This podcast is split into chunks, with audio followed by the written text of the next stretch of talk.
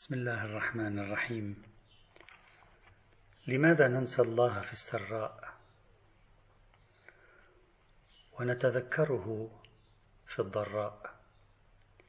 القرآن الكريم يحدثنا مرارا عن أن الإنسان إذا وقع في مشكلة عويصة كما لو كان في البحر وجرينا بهم بريح طيبة وجاءتها ريح عاصف وجاءهم الموج من كل مكان إلى أن يقول انتهى الإنسان. شعر بأن الأمور انتهت. هنا يلجأ إلى الله. نحن نقول فطرته. هذا دليل الفطرة. يسمونه بالدليل الفطري على وجود الله. يلجأ إلى الله سبحانه وتعالى. ويرتبط به ويتعلق به ويطلب منه أن يساعده. لماذا يتذكره في هذه اللحظات الحرجة لأن الإنسان يتذكر الله في المسافة الفاصلة بين إمكانات الإنسان وطموحات الإنسان.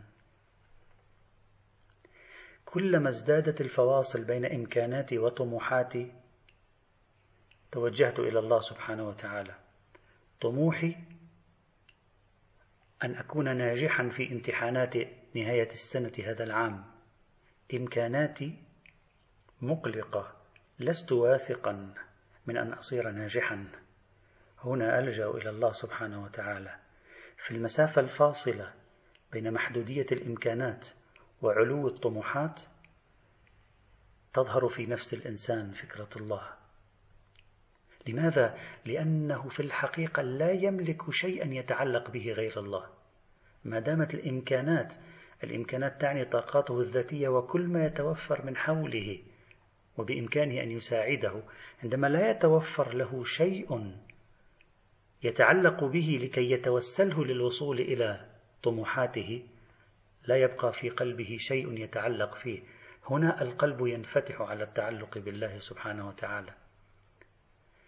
عندما لا يوجد شيء تتعلق به لتصل إلى طموحاتك فإنك ستتعلق بالله سبحانه وتعالى.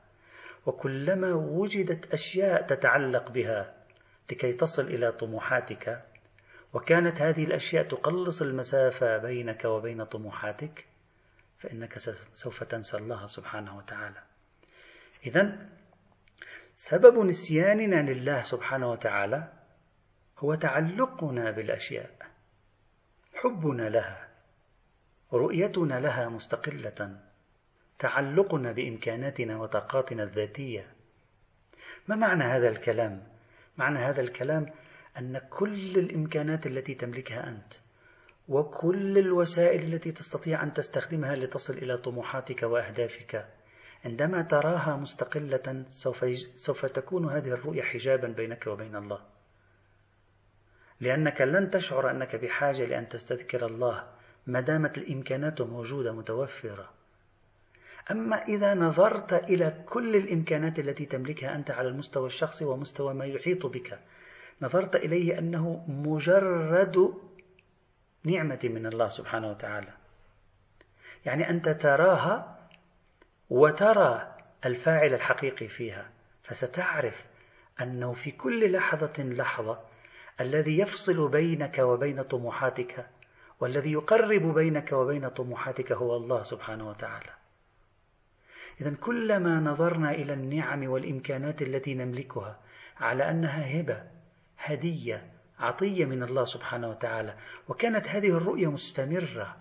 يعني دائما نرى الله فيها دائما نرى أنها مجرد وسيلة قدمها الله لنا. إذا سنبقى دائمي الذكر لله سبحانه وتعالى. لماذا؟ لأننا لن نشعر بأن الإمكانات هذه مستقلة استطاعت أن توصلنا إلى طموحاتنا. وإنما الله هو الذي أوصلنا إلى طموحاتنا.